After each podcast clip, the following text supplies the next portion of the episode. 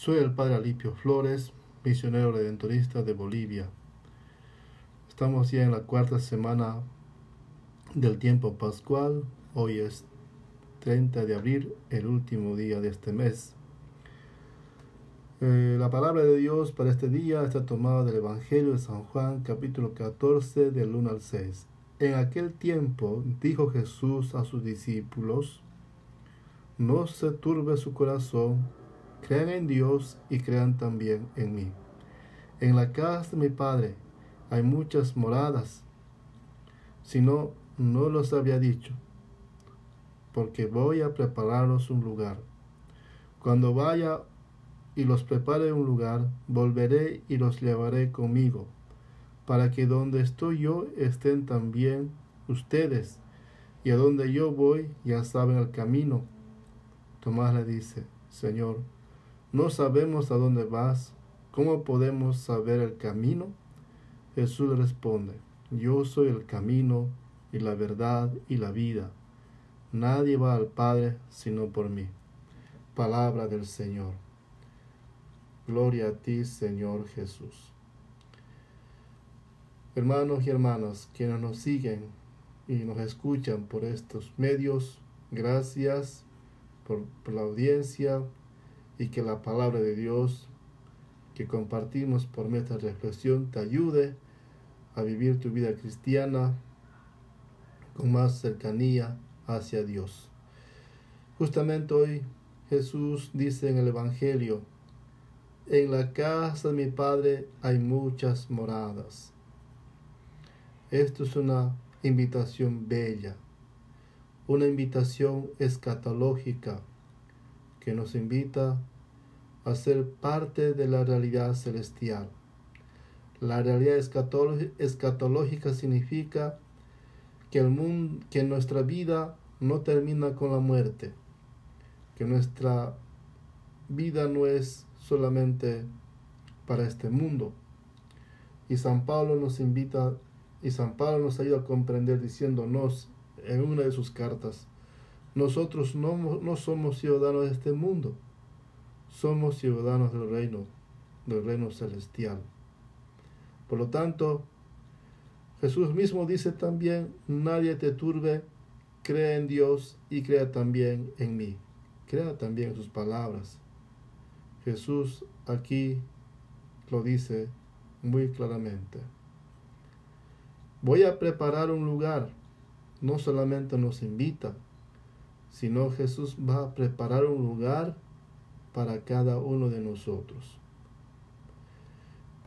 Esta es realmente una armonía que Dios hace por medio de su Hijo Jesucristo.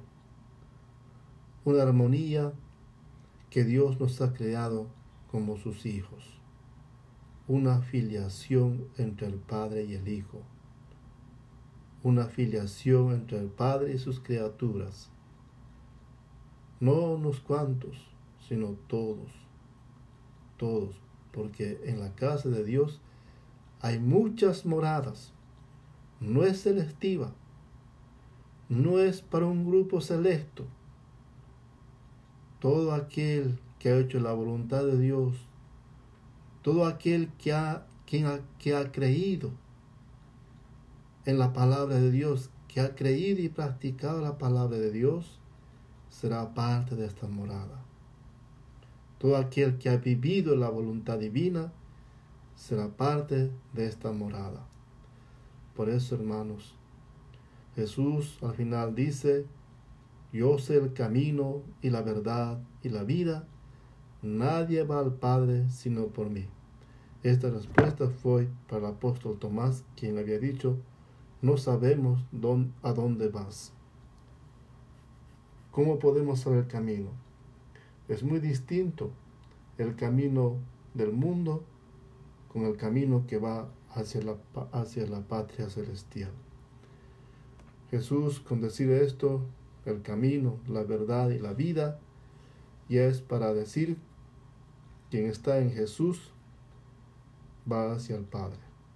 Por eso termino esta reflexión eh, sirviéndome de la reflexión de un padre dominico que dice Jesús en nuestro camino, significa tomar una vida nueva en, en las opciones que tomó Jesús, es decir, obrar como Él, llevar una vida como la suya, dejarnos mover por un amor como el suyo, como Jesús. Según esto, camino equivale aquí a ejemplo. Ser ejemplo para los demás, ser ejemplo para mi, para mi comunidad. Y otra interpretación, Jesús en nuestro camino, significa que hay que recorrer el misterio de Cristo, no darlo nunca por conocido, sino tenerlo siempre como alguien por conocer. Según esto, camino equivale a una fuente infinita, pregunta inagotable. Fuente infinita es Dios, junto a Jesús, que es su palabra, y pregunta inagotable, preguntarnos con esas cuestiones filosóficas de dónde vengo, a dónde voy, para darnos cuenta en qué camino estoy recorriendo en mi vida actual.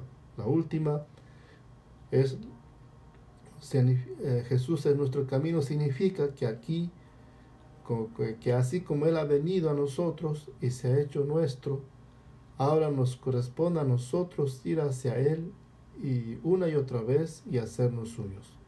Más que hacer cosas distintas a las que, a la que hacemos o hacer cosas nuevas, es hacerlas de un modo nuevo. Querido hermano y hermana, no te, no te, no te dejes llevar por la mediocridad, no te dejes llevar por la arrogancia, por la autosuficiencia, sino las cosas, como dice el Papa Francisco, las cosas que vienen de Dios siempre nos sorprenden para hacer de nuevo. Y complemento con lo que dijo San, San Clemente Osvaber, predicar la palabra de Dios de manera nueva. Así que hermanos, cada mañana que te levantes, siempre es un camino nuevo hacia Dios. Que Dios te bendiga.